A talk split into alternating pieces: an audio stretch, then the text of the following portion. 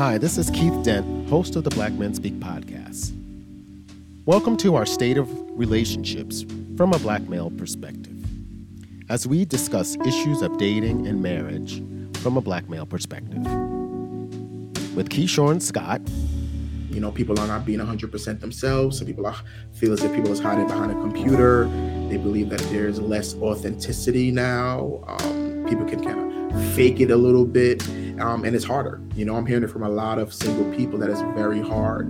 And Dr. Armon Perry. The, the idea behind marriage has shifted. It used to be that uh, marriage was something that people would do early on in life, and then they would build their lives from there. Marriage was a beginning nowadays it seems like to whatever extent people are interested in marriage, they're interested in it as sort of the icing on the cake of a culmination of two individuals who have finished or completed themselves individually and now they'll bring that together.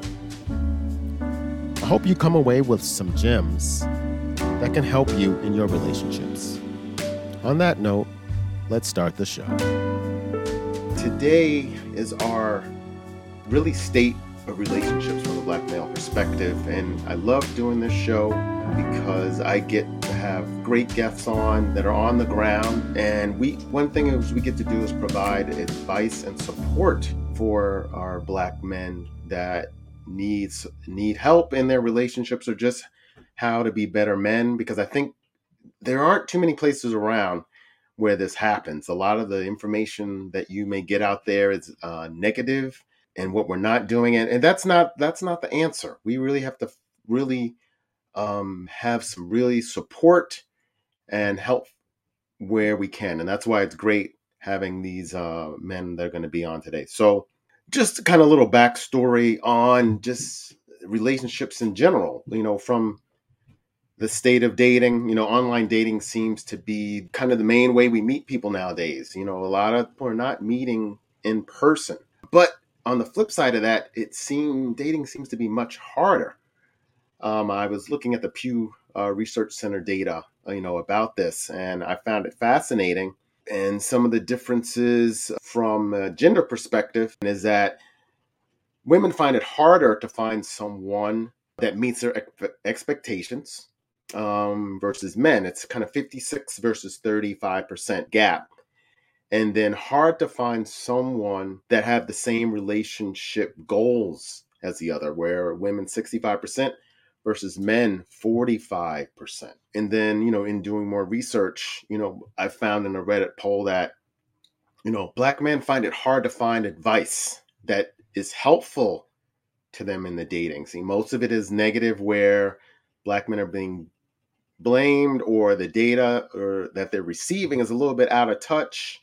And then which I found was interesting, and I don't know if we'll be able to address it, but you know, there were some men that consider themselves corny or safe, still feel like they're being uh, left out of the conversation of dating, uh, and more than likely meaning, and where the bad boy uh, man, black man, is the desirable man, uh, and and then those other men are being uh, left behind. So in in marriages, um, you know, marriages are just declining across the board. Um, but what I found really fascinating is that African Americans that have been unmarried, 52% of black men have been unmarried, and then 48% of black women have been unmarried. And I saw that in the black uh, black male statistics. And so, what does that what does that really mean? So that means there are people out there two that want to get married but have been unmarried and why is that so we're going to kind of tackle that today. We're going to talk we try to touch upon modern dating. What are some of the do's and don'ts out there? Um, what are some of the deal breakers that men actually have? Not women but what men have. And then when it comes to marriage how are you know how are we getting it wrong? And what should be our approach to marriage? And so, to help with these questions, I have some real heavy hitters when dealing with relationships. I have Keishorne Scott. He's a best-selling author, international speaker, and what I love is that he's called himself the Heartbreak Coach. Um, and he has some great books out there. Um, he was a book of book kind of on relationships called The Heart of Gold, uh, relationship devotionals. which you know you have to check them out. I also have Dr. Armon Perry. He's been a guest on the show in the past. Um, he's the professor of the Kent School of Social Work at the University of Louisville, and he's the author of Black Love Matters and Authentic Men's Voices on Marriage and Romantic Relationships. Uh, Keishorne and Dr. Perry, how you guys doing? Hey, doing well, doing well. Thank you for having us. Thank you for having Absolutely. us. Thanks for having us, Keith. Great, great.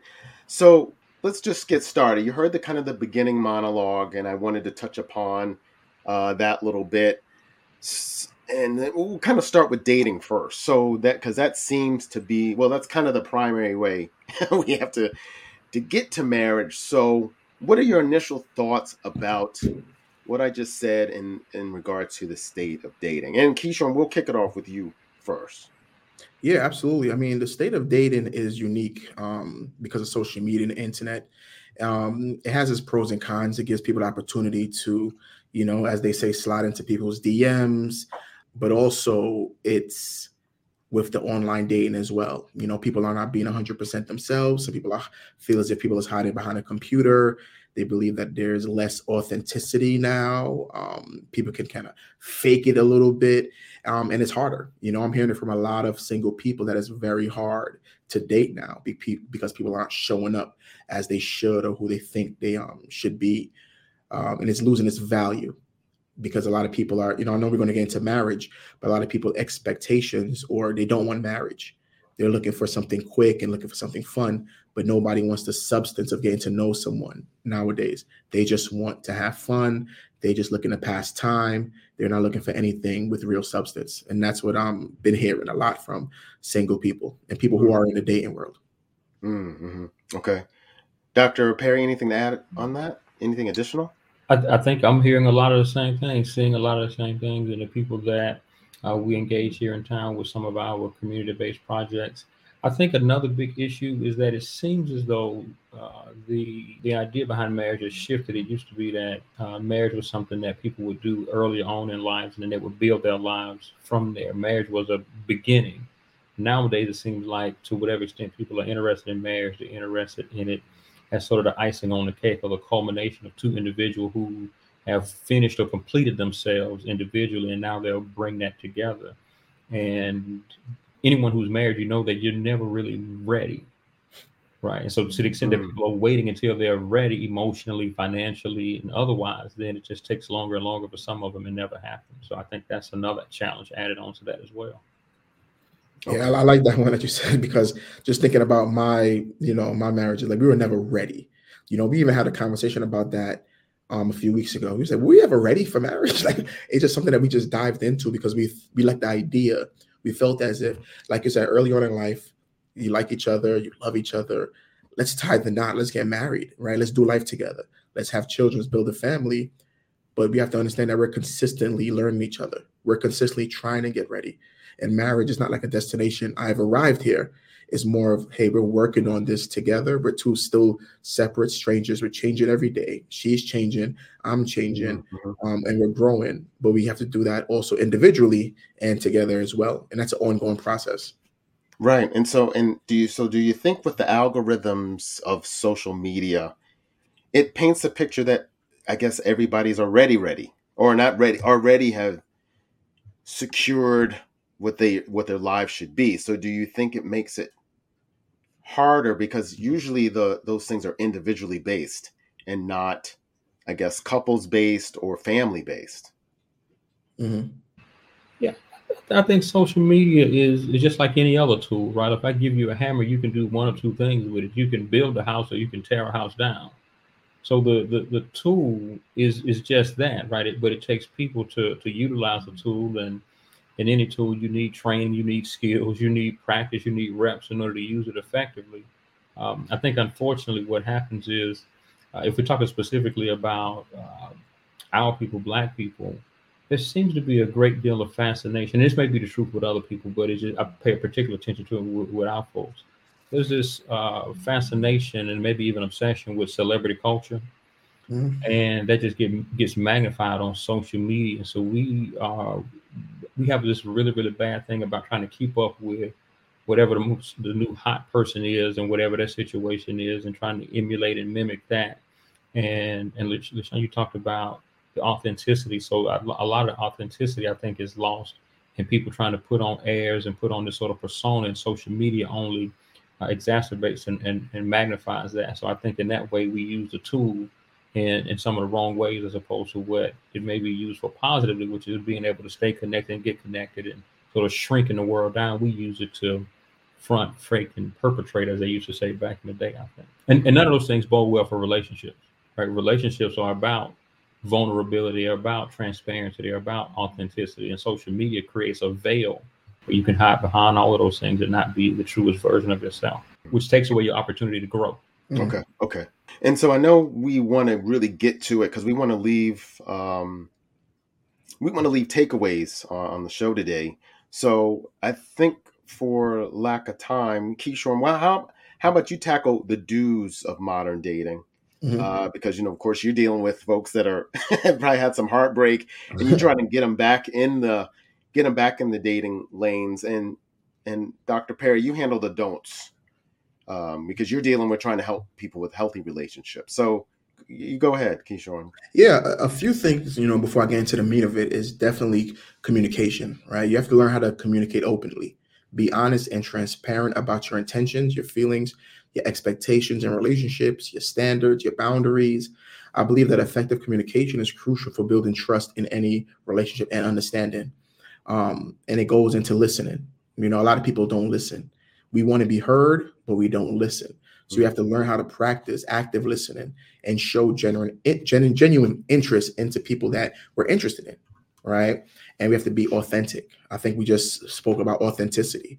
Um, a lot of people like to hide, they like to manipulate, they like to gaslight, but you have to learn how to be yourself and allow your true personality to shine through you know to the other person. If they're if they love you if they care about you if they want to move forward with you so be it. If they don't we need to understand that it's okay right? It's okay not to be chosen. You're not for everybody. And it goes back to setting boundaries establishing clear boundaries for yourself um, communicating on time not settling um, and practicing self-care.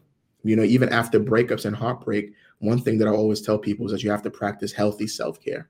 And what that looks like is that you have to meet the requirements of your requirements. You see, a lot of people, they're asking for things they're not willing to give because they're asking it out of a painful, unhealthy part, but not a healthy part.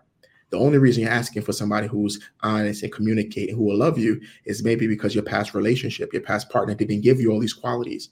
So now, when you get into this new relationship, you're not saying, "Who, if I'm going to become better," you're just expecting this person to meet your requirements and your needs. If not, they're out the door. And I believe social media um, kind of built this perception that if this man or this he not giving me what I want, I need he he got to go because I'm not settling no more. I'm not. But what about what you're going to bring to the table? What about your requirements? What about being honest and caring and love and you know appreciative and um, caring and honest and all these other good stuff that you have to bring to the table too. So a lot of it is that you you have to start working on you. You have to practice healthy self care, and like I mentioned behind closed behind the closed doors, one thing with me is that I, I really started saying, you know what, what is what traits do not what what am I doing wrong in my life?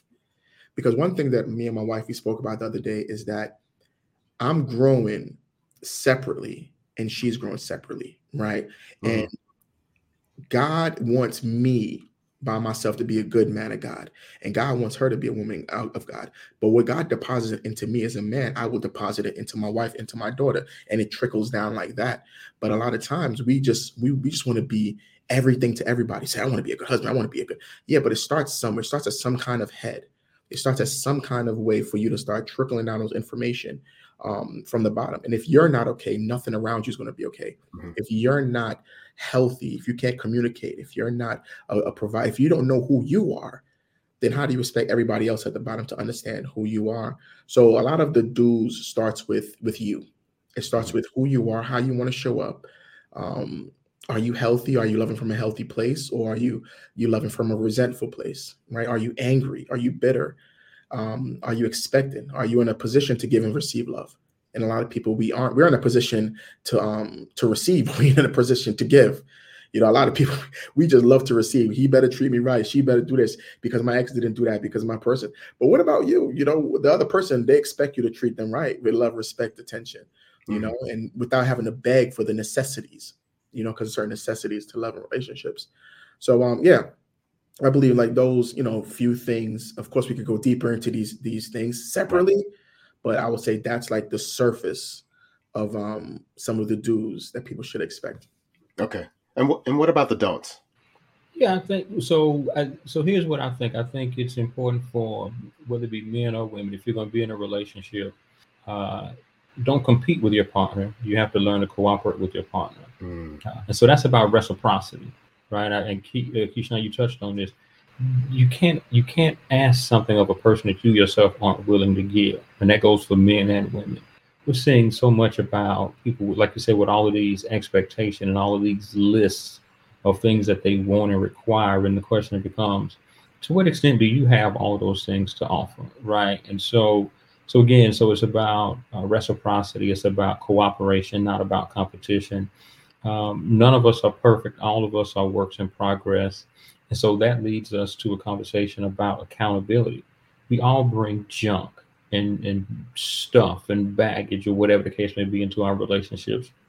And so it's first important for us to don't bring that into new and current relationships, right? So we ought not be held accountable for the things that have happened to people uh, that we didn't have anything to do with. So folks should take the time to work on themselves, before they're looking to get into relationships so that that way you aren't trying to uh, superimpose whatever thoughts and beliefs and ideas about uh, relationships that didn't work out or went sideways or whatever the case may be bringing that into your new and current situation.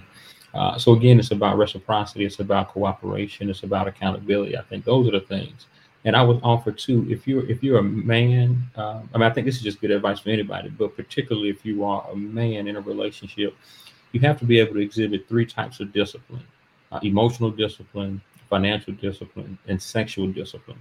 If you can start with those three things, then I think you're you're well on your way to being able to engage your relationship, engage your partner in a way that is uh, stable and is consistent and positions you to be the type of leader and head uh, that relationship will require. Um, so again, so those are the things that immediately come to mind: emotional discipline, financial discipline, sexual discipline, and then making sure that you show up ready to reciprocate, uh, cooperate, and be accountable. Wow, that's heavy. I know we would that would almost be another show by itself, you know, because those, I mean, those to tackle all of those things. I know probably the biggest thing that our communities probably tackle the most are probably the financial discipline yeah. part and because we have so many other factors that impact that, it probably makes it really hard. And then, of course, the, also the expectation is not for us to have sexual discipline in our communities. And so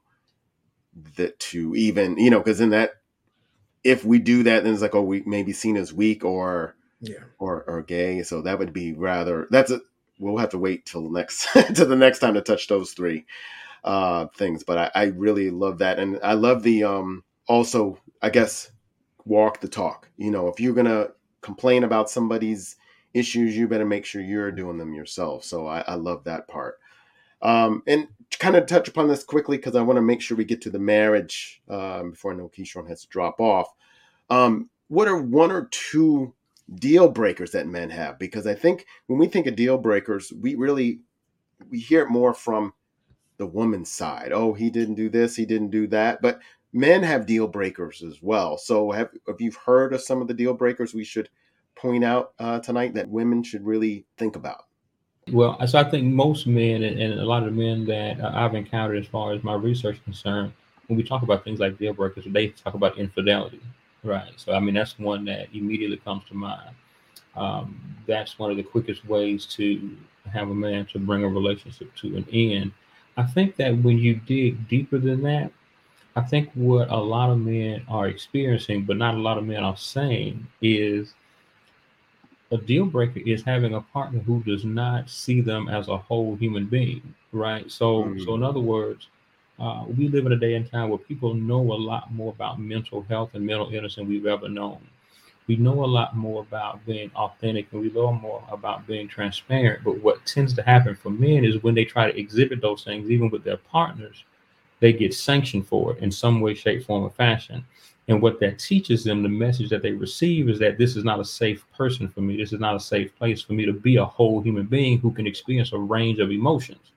And so what ends up happening is once that happens, for better, or for worse, for right or for wrong, the message that they receive, the way that they are being socialized, the thing that they're taught, even in their relationships, is that the only emotions that it's okay for me to express are anger and frustration.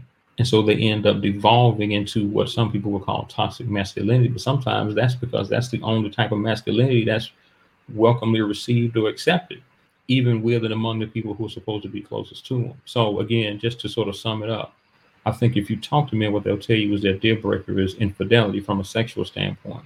But if you're able to dig deeper and have a, either a really, really true and authentic conversation, what they're really seeing and what they're really experiencing is people who, for whatever reason, don't create safe places and spaces for them, even in the context of a romantic relationship. Mm-hmm. Okay, great. Keishorne, anything to add? Yeah, I would add. Um, I would think that going back to the financial discipline part, um, I believe that's a real that's like money can be a big deal breaker for a lot of people in relationships. You know, whether you disagree on how much you both should contribute to um household budget, maybe you know that whole men should pay 100%, women should pay nothing, or women should pay 50%, and men should be 40%. You know how you spend versus how you save, or what you um what you spend your money on at all. You know, and I fell in that category years ago when um our a lot of our arguments and issues where it was about money. Right. It was about um, if I'm working and I'm paying all this stuff, I should spend my money however I want to. And it was all about me, me, me, me, me. It's my money. If I'm mm-hmm. spending this, if I'm doing that, it's mine. And I can spend my money however, instead of that, that we're a family, we're building, this is our money. Um, and I should speak to my wife if I'm going to spend money. That communication has to be there on um, if I am spending, it could be on anything. Hey, babe, I need to spend money on this, or I'm going to spend money on this, rather than buying something. And then when she says something about it, then I say, well, listen, it was not your money anyway. You didn't work for this. Um, and that can be, you know, a really, really tough deal breaker um, for a lot of people right. um, in this in this in this age.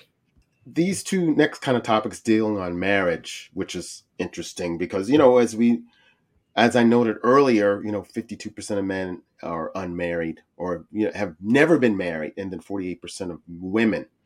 So, um, that's I find that fascinating. But are we approaching marriage wrong? And is it you know are we approaching marriage wrong? And isn't it is it still a viable option for us? Because I I think that you know it's already trending downward. You know, and that's across the board.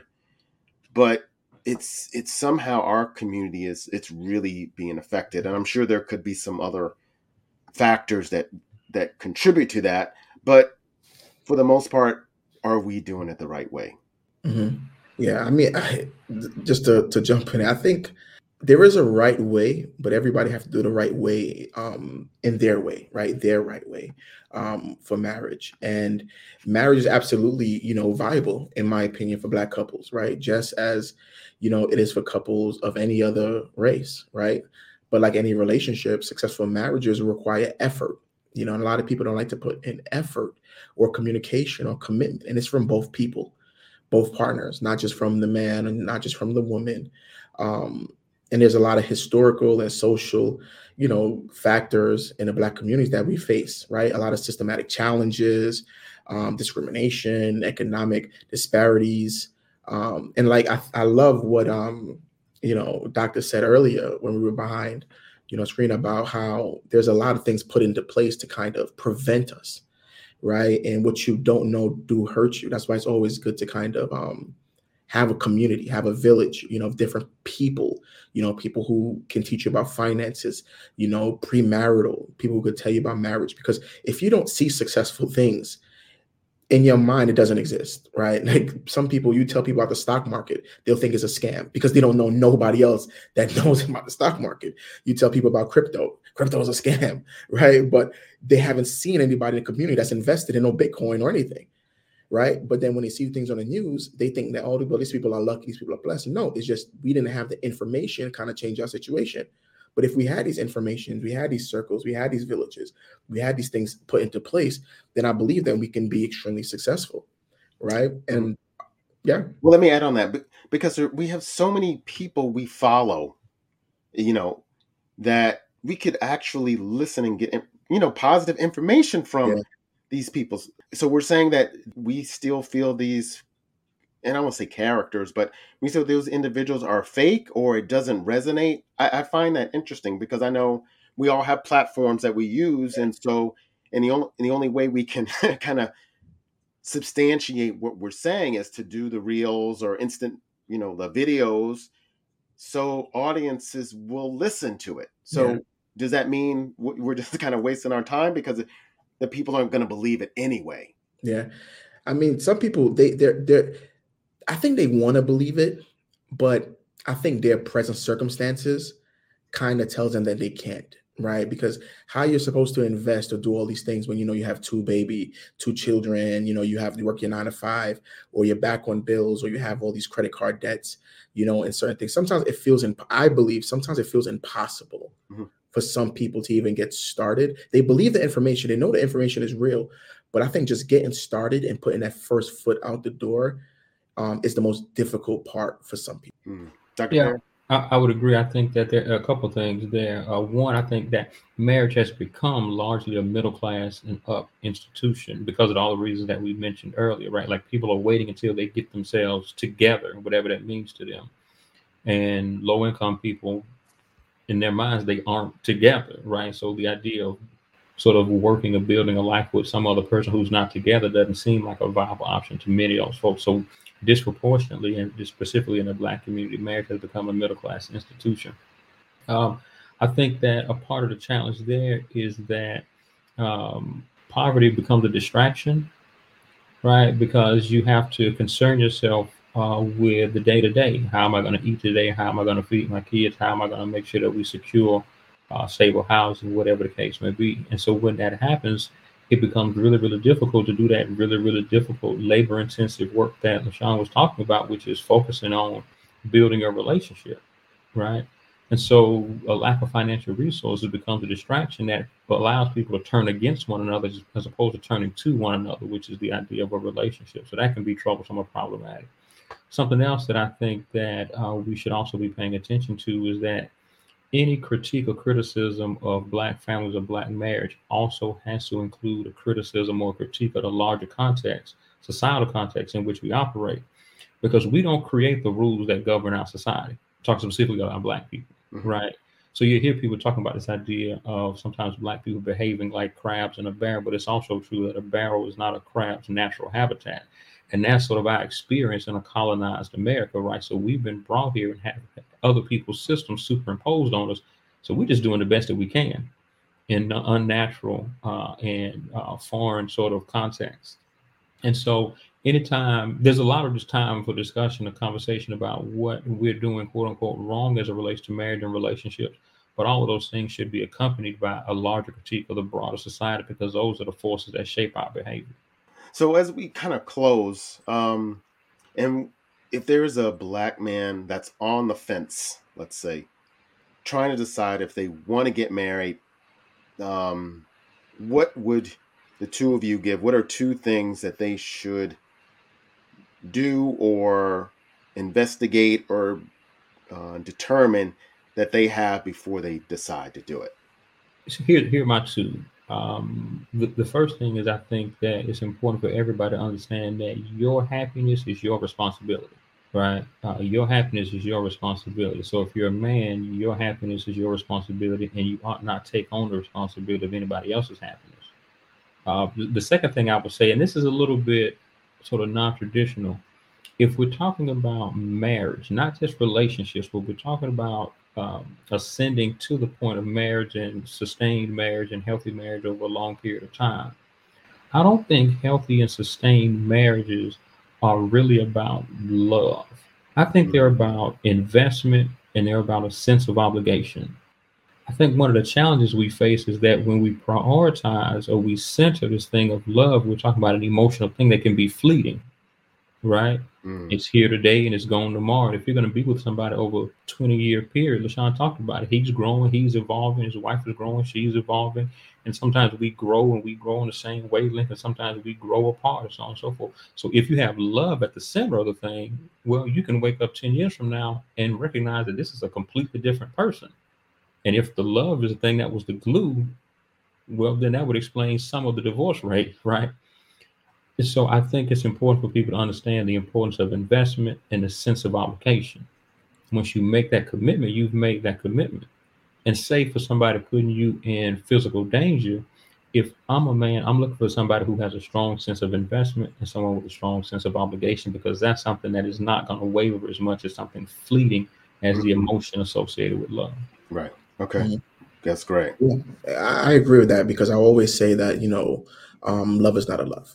Is not a enough. You know, a lot of people love to say, you know, but I love you, but you know, but I care about you, but all this, and I'm like, yeah, but love is not enough. You know, you need more than that to sustain a healthy relationship or a marriage, um, or even a friendship. Right? Just, just let's just not let's not even go all the way up. Let's just stop at friendship love is not enough for a friendship because your friend is going to go through some, a lot of trials, a lot of tribulations. They may want to speak to you about certain things, and you have to be there. You have to be that ear. You have to offer advice. You know, you have to show up, and there's different ways to show up. You know, a lot of people they think that love is enough, but don't you see that I love you? But what about the actions? You're not showing it. There's no commitment. There's nothing else there of value and substance to sustain this this marriage at all. Um, but what one thing that I will definitely say, you know, to a black man who is aspiring to be married, you know, do what I not do what I do, but try to take some things or some tools that I've done. I realized that I had a lot of issues that I don't I didn't want to bring into marriage. I had a lot of anger problems. Um, I wasn't satisfied with my life, and I realized that you know I had a lot of mom problems, father. I had so much issues that if I would have brought it into a marriage or relationship at that point, I would have damaged every woman that I've came in contact with because I would expect them to see where I'm at. And I don't even know where I'm at. I don't even know where I'm going. So it would have been a lot of issues, a lot of me being defensive, a lot of her trying to raise me or trying to babysit me or trying to tell me that it's going to be okay. But what I really needed was support. What I really needed was therapy. What I really needed was somebody to to um to help me navigate, you know, these areas in my life so I could become a better man. So I could be, become a better son um in this area.